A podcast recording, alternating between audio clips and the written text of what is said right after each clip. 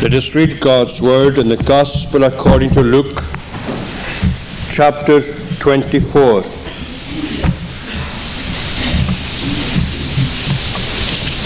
The last chapter of Luke's Gospel, and we'll read from verse 13.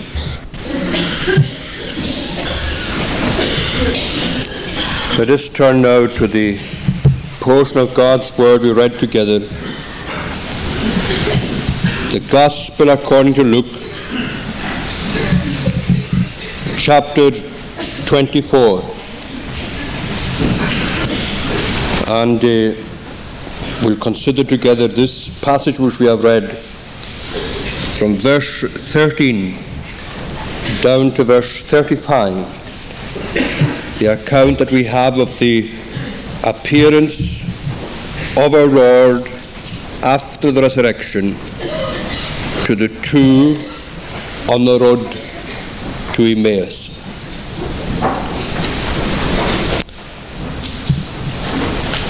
Now, uh,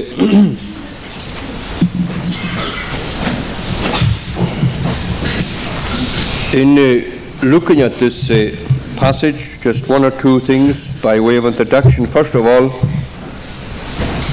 to note that this was uh, an appearance of our Lord, probably the third one. First of all, to the people, to the women and the other disciples who met him on the way to, they were going to tell what the angels had told them at the grave that he had risen. Then the appearance to Mary Magdalene. Then probably this appearance, though it is possible that he may have appeared before this time without these men knowing it, to Peter. They were going to hear that later on that day. These two men set off from Jerusalem to Emmaus, a journey of about seven miles. They were walking, and uh, as they walked that distance, we read that they were discussing together the things that were closest to their hearts. They were talking of all these things which had happened in Jerusalem that day. It may be, as some people do say, it may be in many respects sad that they had deemed it necessary to leave Jerusalem at all because the Lord had told them explicitly to wait in Jerusalem. And uh, it is possible that uh, when the reports of the empty tomb were circulating, that uh, these men ought to have stayed where they were to see if these wonderful reports could be confirmed. On the other hand, one cannot but sympathize with the, their feelings and their desire to perhaps leave a city which was thronging with people and to enjoy the quietness and the peace of a seven mile journey together so that they could talk with one another of the things which were so close to their hearts. Of course, we do know that uh, they were coming to wrong conclusions. We shall see about that in a minute.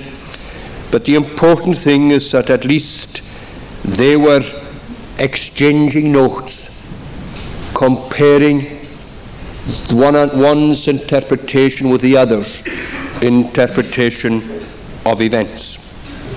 And uh, as some of you already know in this gathering tonight, it is a wonderful privilege in life to have someone, someone close to you in the Christian faith with whom you can discuss things maybe that you cannot discuss with anybody else. It's a wonderful privilege to be able to compare notes and to share your thoughts about the things that are closest to your hearts. And it is very often the case that the Lord, in His wonderful providence, in His graciousness and His goodness, even at the very outset of a person's spiritual pilgrimage, when you become interested in things of God, and when the gospel begins to, to uh, assume uh, a meaningfulness to you that it didn't have before, It is wonderful how God, in His goodness, always seems to provide someone with whom you can feel close, to whom you can feel close, and in whom you have confidence enough to share the things that are most meaningful, meaningful to you now of all things. And in that sense, at least, one can sympathize with them and one can understand their desire just to get away from it all for a minute to talk together of these profound things. And while they were talking, the Lord Himself drew near. Now it seems that His appearance here was quite sudden. There are some who claim that the Lord must have been walking behind them for a distance and probably caught up with them as they walked and as they talked. But we are not told that. I think that we are warranted to understand from the account that his appearance here was quite sudden. And again, as with Mary Magdalene, they didn't recognize that it was the Lord. And uh, as you read the narratives that you have in the Gospels of the appearances of the Lord after the resurrection, I'm sure that you will be you will be intrigued by the number of times that the disciples and the friends and the associates of Jesus didn't recognize him after his resurrection. And I'm led to believe that what I said here a fortnight ago in connection with Mary Magdalene's inability to recognize the Lord at the grave, mistaking him for the gardener, was uh, associated with a view that, uh, that uh, and it's only a view that I suggested, a view that uh, I mentioned to you, which is current amongst some expositors, that it was their tear-filled eyes that uh, kept her from recognizing the Lord. You know that when your eyes are full of tears, it's difficult for you to see at the best of times. But that's only a view, and it's not a view that I subscribe to myself. And I think that some people mistakenly understood from what I said that that was why Mary did not recognize the Lord. All we know is this that their eyes, the two and two maids, their eyes were holden. They were, there was something about the appearance of the Lord after the resurrection which made it difficult for them to recognize him as the one they had known before his death. In other words, there were qualities about the body of the Lord after the resurrection that weren't in the body or with the body prior to his death. What these qualities were, we don't know. All we know is that he was able after resurrection, he was doing things, he, he was able to appear, he appeared suddenly. And he could vanish suddenly. We, do, we know that on one occasion he did that during his ministry as well, but that was for a specific purpose. But there is no doubt that, as the old theologians used to put it, it was the same body yet different.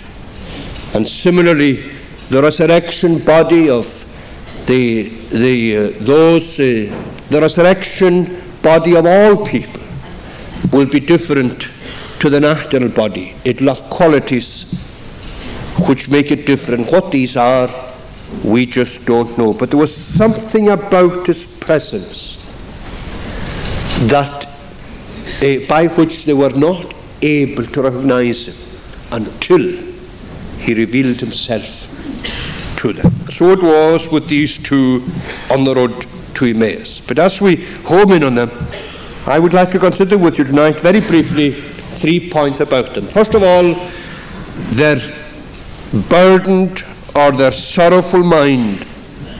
Secondly, their enlightened understanding. And thirdly, their burning hearts. First of all, then, their sorrowful or their burdened mind. Now, their sorrow stemmed from this that they were unable to understand what had happened in connection with the death of Jesus Christ. They were genuine disciples, genuine believers, genuine followers, whose hope and whose trust was in Him as their Saviour. But here they are now, three days after his death, having heard rumours that the grave was empty. Rumours from some women confirmed by two of their own number, namely Peter and John. And yet they were unable to accept, unable to fasten on to that as a ground of their hope. All their thinking was in the past. They were rooted, as, as someone put it, their, their hopes, unfortunately, were rooted in what had happened to the Lord Jesus Christ. And they made that very clear when he drew near and he asked them, What are these things that you're talking about as you walk along this way and sad? And they were astounded that anyone, that anyone in Jerusalem, that anyone in that area couldn't have known what had happened in Jerusalem. And you know that this is the case with many people, people who come on the into the gospel, when the gospel becomes new, when they are filled with it themselves, they're surprised, astounded that other people don't know what they know. They're amazed that people haven't seen what they've seen. And they're even more amazed that people can't believe what they've believed. And as they try to tell them the things that are so meaningful to themselves, it's a source of great disappointment and discouragement to them that no one seems to understand what they have themselves. Well, that was something like these two men felt on the road to Emmaus when Jesus asked them, What are you talking about? What is the problem? Why are you so sad? And they said, you, you must be a stranger. You can't have heard of these things. And how have you not heard of these things? It's what things? And then they began to unfold the story. And as you see them, with a very sad heart and a very burdened mind, under a cloud of depression and sadness, notice the very exalted views that they have of the Lord Jesus Christ. They know that he was from Nazareth, Jesus, the Messiah, the sent of God, the Savior. They knew that he was a prophet who declared the mighty word of God. And they knew that he had done wonderful things in the name of God.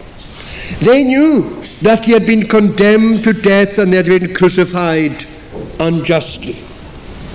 And they had trusted at the same time that he was the Messiah, the Redeemer, the Deliverer of Israel. And as someone put it, I think it was Bishop Ryle put it like this the only star in their dark firmament was this. Moreover, this is the third day since these things were done.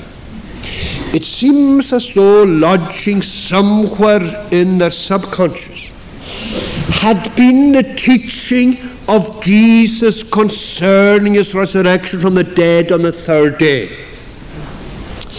And that hadn't been altogether swamped in their minds by the events of these days. It was still there, but it was almost buried. And even the reports, as they say, of the women and some of their own company, the disciples, that the grave, the sepulchre was empty. Even the fact that some of them had seen a vision of angels who said that he wasn't there wasn't sufficient to deliver them from their sad circumstances. You see, the problem with them was this they were looking at things purely from their own point of view. And they were unable completely to understand the working, the outworking of God's plans. It was the very opposite of what they had expected to happen themselves. You see, when they committed their way to Christ as a Saviour, when they became His followers, they never entertained the thought that He would be taken from them by death. Never entered their mind. They wouldn't allow it. Peter himself wouldn't allow that thought to invade his heart. That won't happen to you, he said. Even if I have to stand between you and death, you won't go to death. And that was the very one whose life and whose death and whose resurrection was the ground of all their hopes, and yet they couldn't square their thinking with God's way of saving them. And that was why they were sad. It was the very opposite of what they had expected themselves. Now, if you look at your own life, you will find that that is not altogether something which is alien to yourself, that kind of thinking. If you go back to the Old Testament, you remember there was a man there called Naaman, a captain of the Syrian army, who was told that the only way of deliverance from the dread disease of leprosy which he had contracted was to go to Elisha the prophet and to do what was told him. And Elisha told him to go and wash in the Jordan seven times, and he would be delivered from his leprosy. But you see, Naaman was furious. Things just didn't, that's not, that wasn't the way he expected things to work out. He had his own idea of how he was going to be cured from this leprosy. And you see, it just didn't square with the man of God's views. And it was only when he was persuaded to obey that he did what he was told and he was delivered, healed from the disease of leprosy. And you and with me, very often, what happens is this. When things don't work out the way that we expect them to work out, we become depressed. We become rather burdened and cast down in our minds. And our sky becomes pretty, pretty cloudy and pretty dark. And we just cannot seem to extricate ourselves from the circumstances that prevail. And very often, our very circumstances become an obsession, and we cannot think of anything else. And when someone asks you, What's the problem? What's wrong? Why are you so sad? You're amazed then that the person who asks the question doesn't know what you know yourself. You're amazed that he isn't able to understand that because of your circumstances, you are quite correct and quite right in being sad. Now, of course, I don't know what circumstances may be in that person's life here tonight that may leave him or her feeling like that. But you know that there are many things in life which bring their own disappointments to us. There are many things which uh, find us uh, tonight, maybe, with a burdened mind. And you know, there can be very simple things. Very simple things. Let me give you an example of the kind of thing that happens. Perhaps uh, and this, is, this happens from time to time. I remember once at a gathering of students, someone illustrating this kind of thing with an example which I'm sure many people here can understand. He was telling a story of a young man who was in a particular congregation, small congregation where uh, things were going exceptionally well spiritually, and where he was enjoying the gospel himself, and where he was pretty active in that particular congregation. Then, in the providence of God, he had to leave. And he went somewhere else. And he had to begin to worship in a place which was very different from the one that he had left. A place where he knew no one and where he was asked to do nothing, and where the message itself was very different to the one that he had heard before. And his spirits sank, and his mind became burdened, and he became quite depressed with the situation.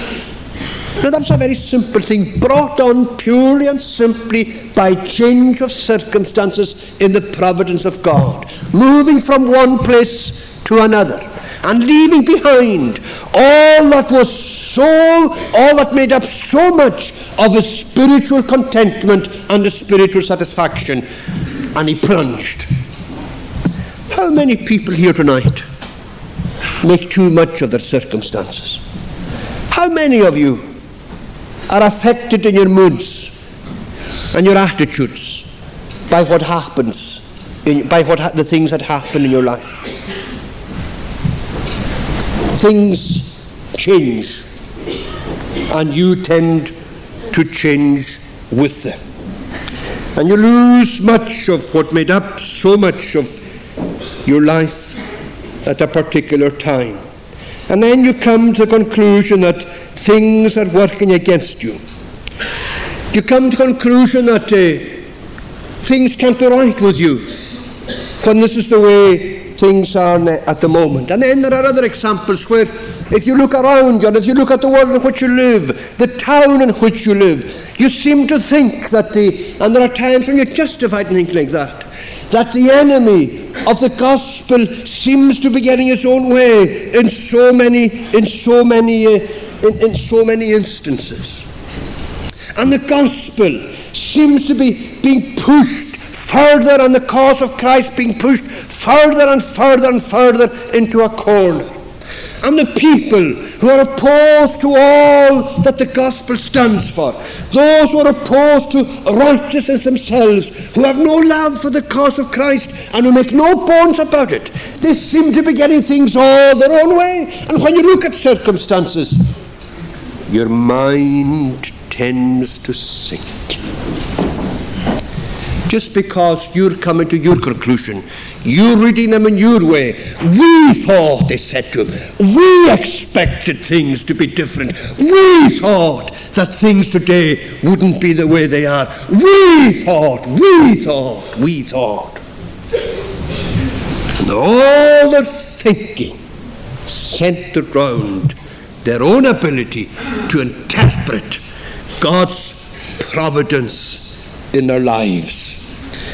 And I think there are many people like that. People who find the providence of God almost incomprehensible.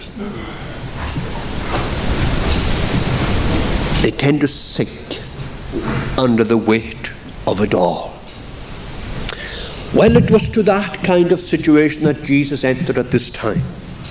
It was to that kind of mind that he spoke. And he spoke in very strong terms, as we look secondly at their enlightened minds. He said unto them, O fools, and slow of heart to believe all that the prophets have spoken. Ought not Christ to have suffered these things and to enter into his glory? And beginning at Moses and all the prophets, he expounded unto them in all the scriptures the things concerning himself. Now, there are one or two things about this. First of all, this. As I said earlier, it looks as though the Lord came into their presence suddenly. It seems as though they were almost surprised by his appearance. Note there are people here tonight like that. People into whose lives the Lord came quite suddenly. Came as a great surprise to themselves and probably even more so as a surprise to others that the Lord came to them at all. But the wonderful thing is that He came. With others, of course, the Lord comes, if I may put it like that, not suddenly but gradually. But the thing is this that the wonderful thing is this that it has the same effect on everyone, whether he comes suddenly or whether he comes gradually. Notice what happens. The moment the Lord's word, the moment God's word begins to be explained to them by the and applied to them by the power of the Spirit, light begins to dawn and the heart begins to burn.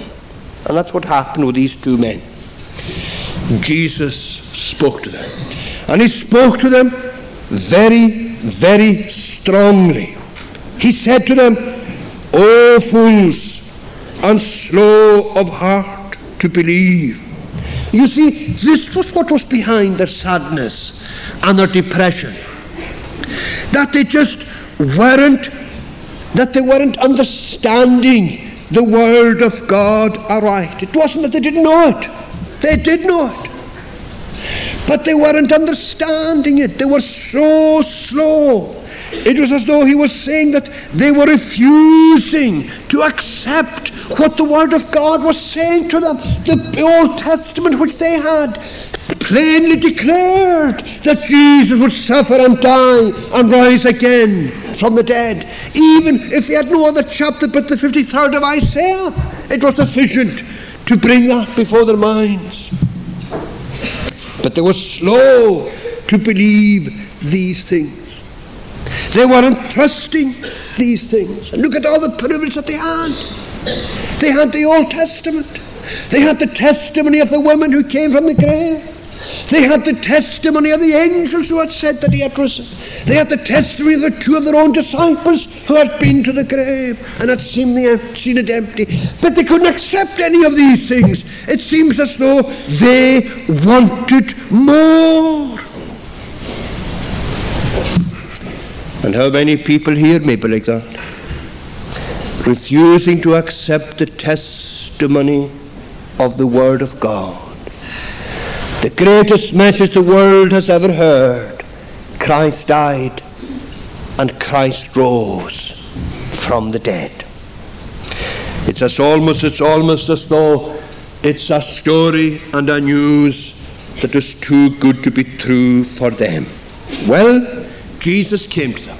and He said, This is your folly. This is why you're making a mistake that you aren't believing what the scriptures are saying to you and saying to you plainly. And then they had this most wonderful privilege of all. Beginning at Moses and all the scriptures, he expounded unto them in all the scriptures the things concerning himself. What a sermon this must have been. He of whom the Bible testified, explaining the Bible himself.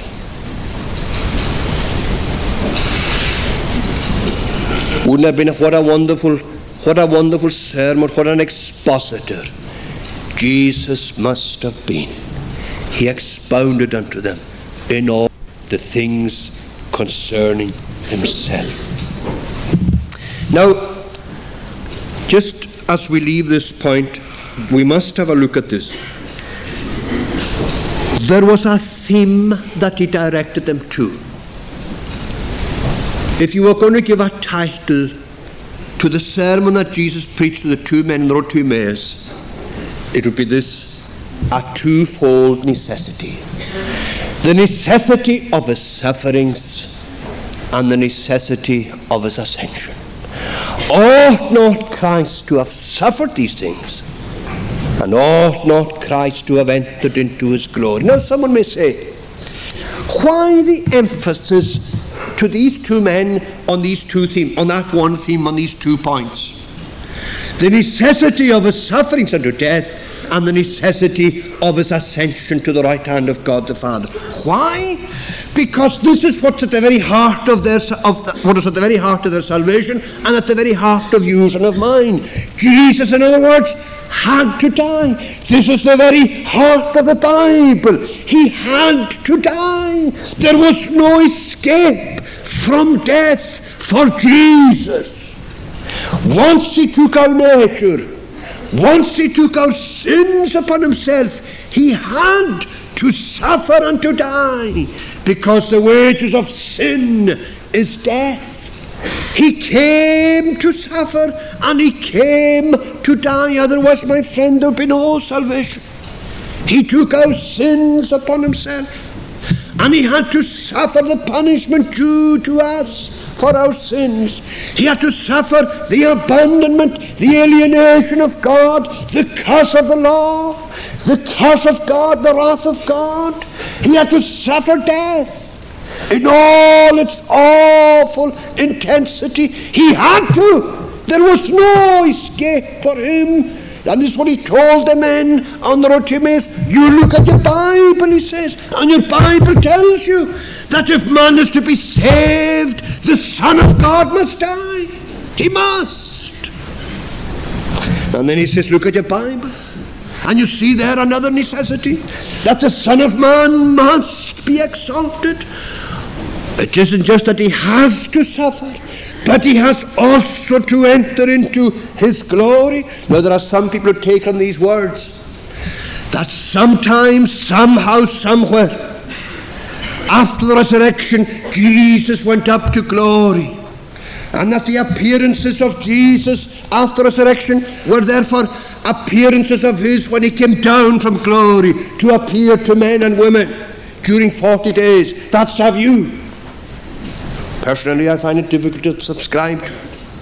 But in any case, we do know that the only account we have of the ascension is the one at the end of this chapter and at the very beginning of Acts, written by the same man, Luke. But leaving that to one side, the necessity of ascending up into glory. Why that necessity? Why was it essential for Jesus to go to heaven after the resurrection? Well, of course, the Bible tells us. He had to go, for example, so that he could send the Holy Spirit to the world.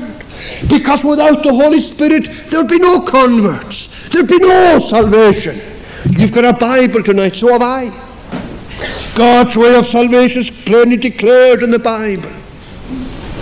But you see, what you and I need as we come to the Bible is the power of the Holy Spirit to apply that truth to our hearts. It's like the light that is shining out with us, like these lights in this church tonight. They're, they're, from, they're shining as well from the outside. That's the way the Bible is. But you and I need the light of the Spirit to shine within. And that is why every time you read the Bible, you should pray, Oh God, send thy Spirit with thy word. Give me an understanding of the truth. Help me to see wondrous things in thy law. Never read the Bible without breathing a prayer heavenward for the Spirit. And that is why he had to go to heaven, to send the Spirit into the world, so that men and women would be saved in the world, so that men and women would be sanctified and made like himself in the world. He had to go to sit at the right hand of God the Father as our great intercessor. He pleads, he prays, he intercedes for people all the time. We don't know how, but the intercession is there. And he had to go to heaven to prepare as a forerunner for us. Remember, this is one of the great themes of the apostle in the Hebrews. We have a hope, he says, as the anchor of the soul. Our hope goes within the veil and it, it, it, it, it lays hold, it latches onto Christ, who is there as our forerunner and as our high priest. If he wasn't in heaven tonight, what hope would we have of being kept by the power of God? Unto salvation. If he wasn't in heaven tonight, what would feed you hope that you will be in heaven? He is there as the forerunner.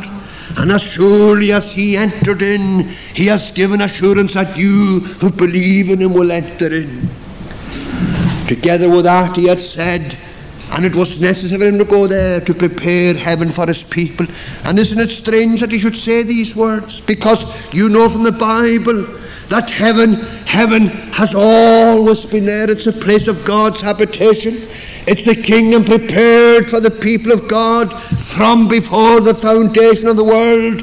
And yet, he says, I go to prepare a place. Of course, he had to ascend, and that was the preparation, the entrance of his glorified humanity into heaven for his people.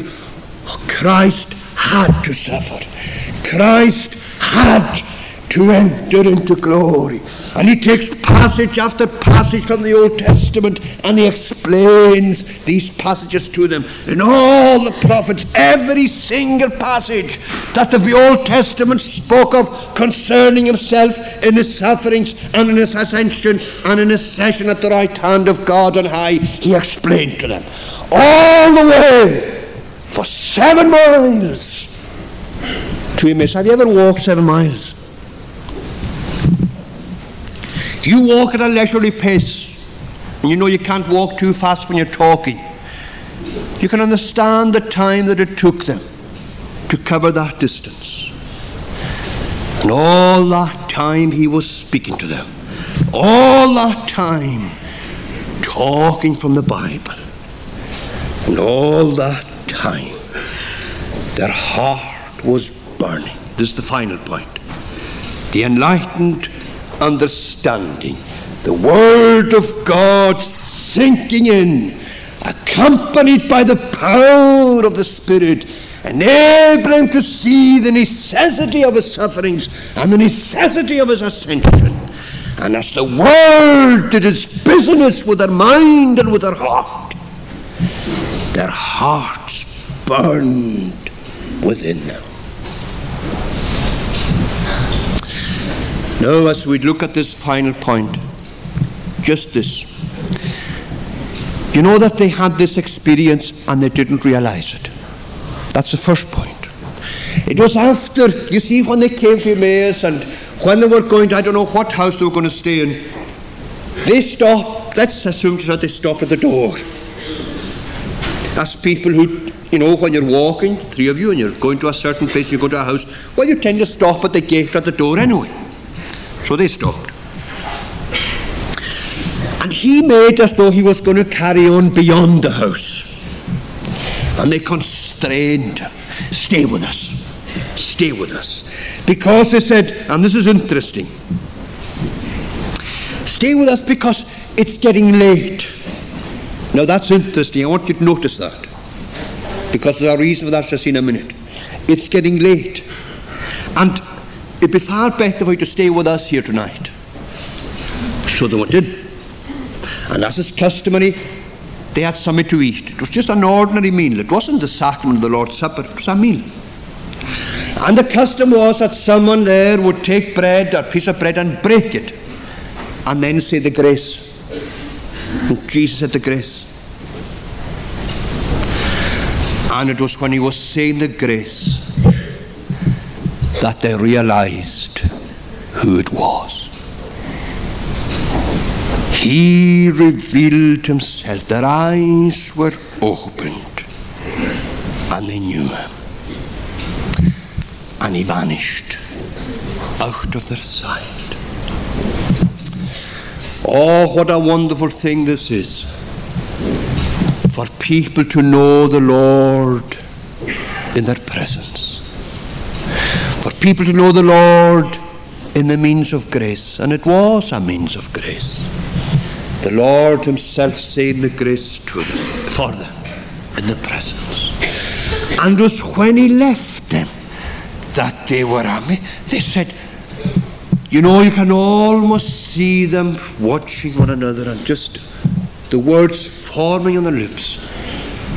That was the Lord. Course it was the Lord. Did not our heart burn within us? While he talked with us on the way and while he opened unto us the scriptures. You see, they had had the experience, but they didn't realize that they had it. Do you know what that is? To feel to feel something and not know that you are feeling it. Not realize that you're feeling it until afterwards. You know, that's the way some people are in conversion, for example, under the gospel. They come to church and they sit and let's assume just now that someone comes to church and this has happened, you know. Someone comes to church and not long after the service starts, I remember speaking to some man some time, uh, some time ago, and he told the story of us going to a church one day. And he sat down. It's not as he knew he wasn't seeking the Lord, but he hadn't, had hardly sat when the Spirit of the Lord began to deal with him in the pew. And he hadn't a clue what was wrong with him. He hadn't a clue what was happening to him. All he was aware of was this wonderful sensation within himself. And then the service began. And the more the service went on, the more it was doing business with his heart. And the more he was responding. It was afterwards he realized what was happening in his life. And so there are times like that.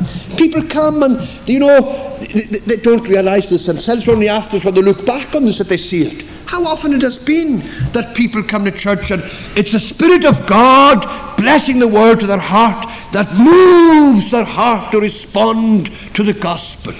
Oh, they think that it's the minister who's changed or he's changed his approach or his style or something. No, the change is in them.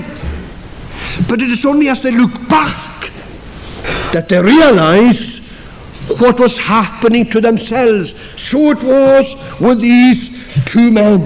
Their hearts burned within them in response to the truth. Do you love the gospel, my friend? If I may use the word, I know some people don't like it being used in the pulpit, doesn't matter. Do you enjoy the gospel? Have you reached a stage in your life now when the Word of God is becoming meaningful to you? Feeding your soul, giving you a delight in your heart in the things of God, moving your soul and your thought Godward, away from this world and from the pastimes and the pursuits and the pleasures of this life which used to fill you. That's what the gospel does. As Thomas Chalmers called it, the power of a new affection. It puts other things out and it brings so many good things in. Do you know what that is? To have that heart burning when the gospel becomes meaningful to yourself. Well, that's what they felt. And this is now why I told you to notice that they constrained him to stay because it was so late. As they sat, let's make a picture of them just now sitting at the kitchen table, the two of them. And they say, That was the Lord. What a wonderful experience that was on the way. Remember what he was saying? Remember that text? Remember that passage in Isaiah? Remember when he explained, wasn't that wonderful? Isn't it wonderful that he came to die? And isn't it wonderful that he's going to heaven for us? Isn't it wonderful that he's alive and that he has brought this life to us? Isn't that wonderful? And they sit at the table and they say, Look, we can't stay here. So they got up and off they went again, all the way back, seven miles to Jerusalem. At the same time. You see, before they knew who it was, stay with us.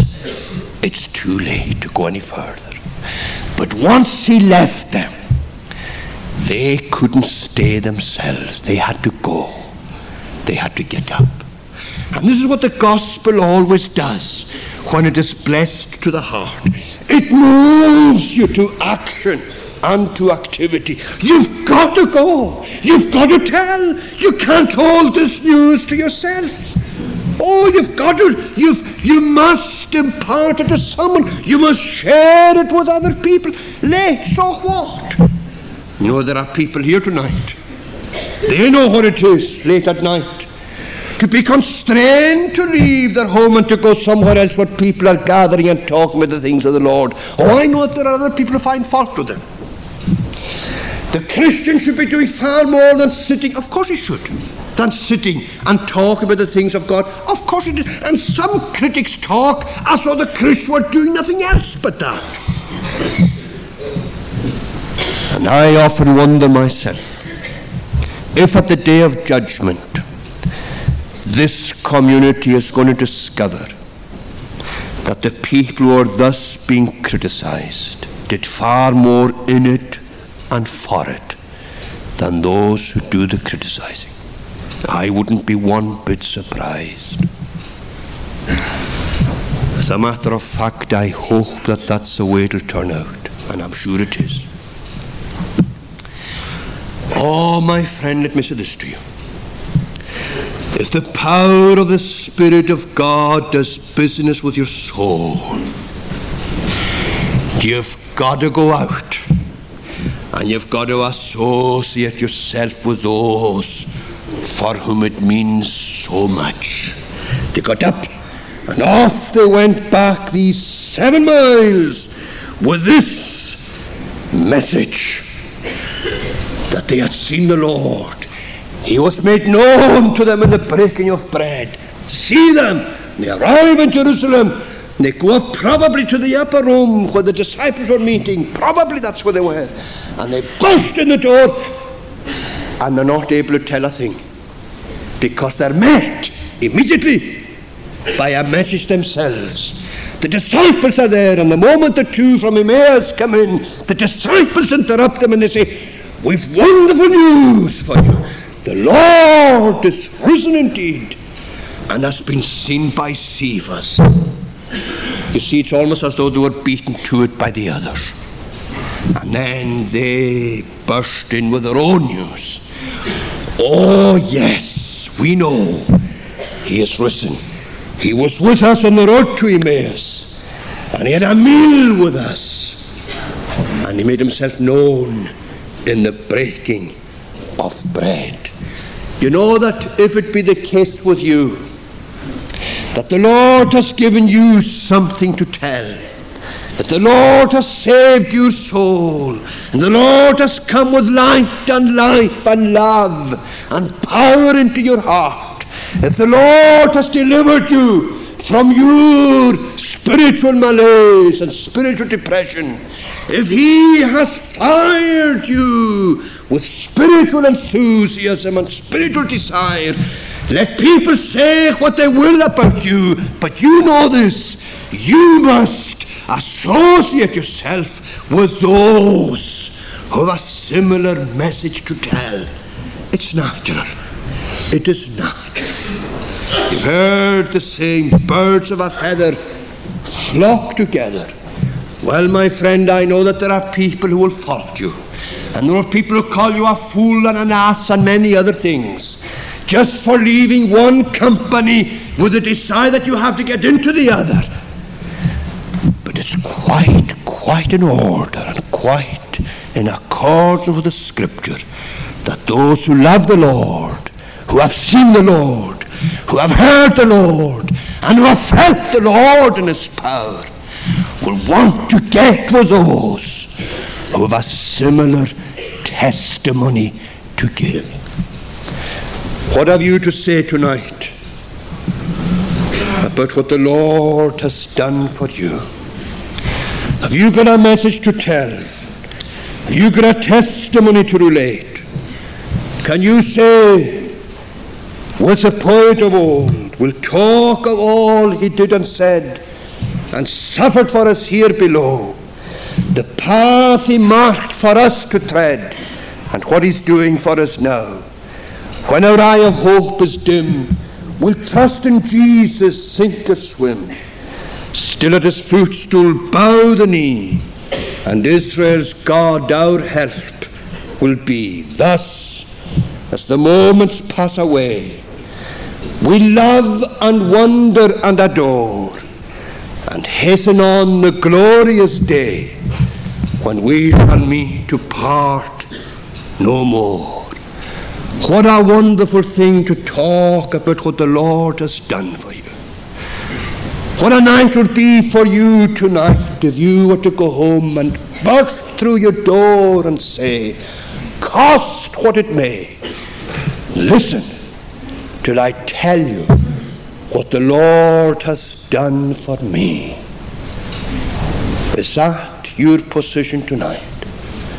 Has He entered your life? Do you know what it is to have your mind enlightened, your understanding enlightened, and your heart burning under the power of His presence and of His love, and to respond like the psalmist What shall I render to the Lord for all His gifts to me? Let us pray. Oh, do thou bless our souls. Make thyself known in the power of thy saving grace. Touch us, O God, in our hearts that we too may respond to thee. And do thou grant that our souls may rejoice in the revelation of thy grace and of thy love. We bless thee for thy presence, and we thank thee for thy help. And we pray now that thou dost go with us. We thank thee that though the two and the road to Emmaus, though they lost thy presence physically, they didn't lose it spiritually.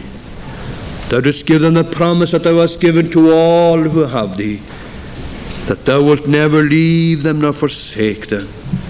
Have mercy upon us and part us with thy blessing, forgiving our sins for Jesus' sake. Amen.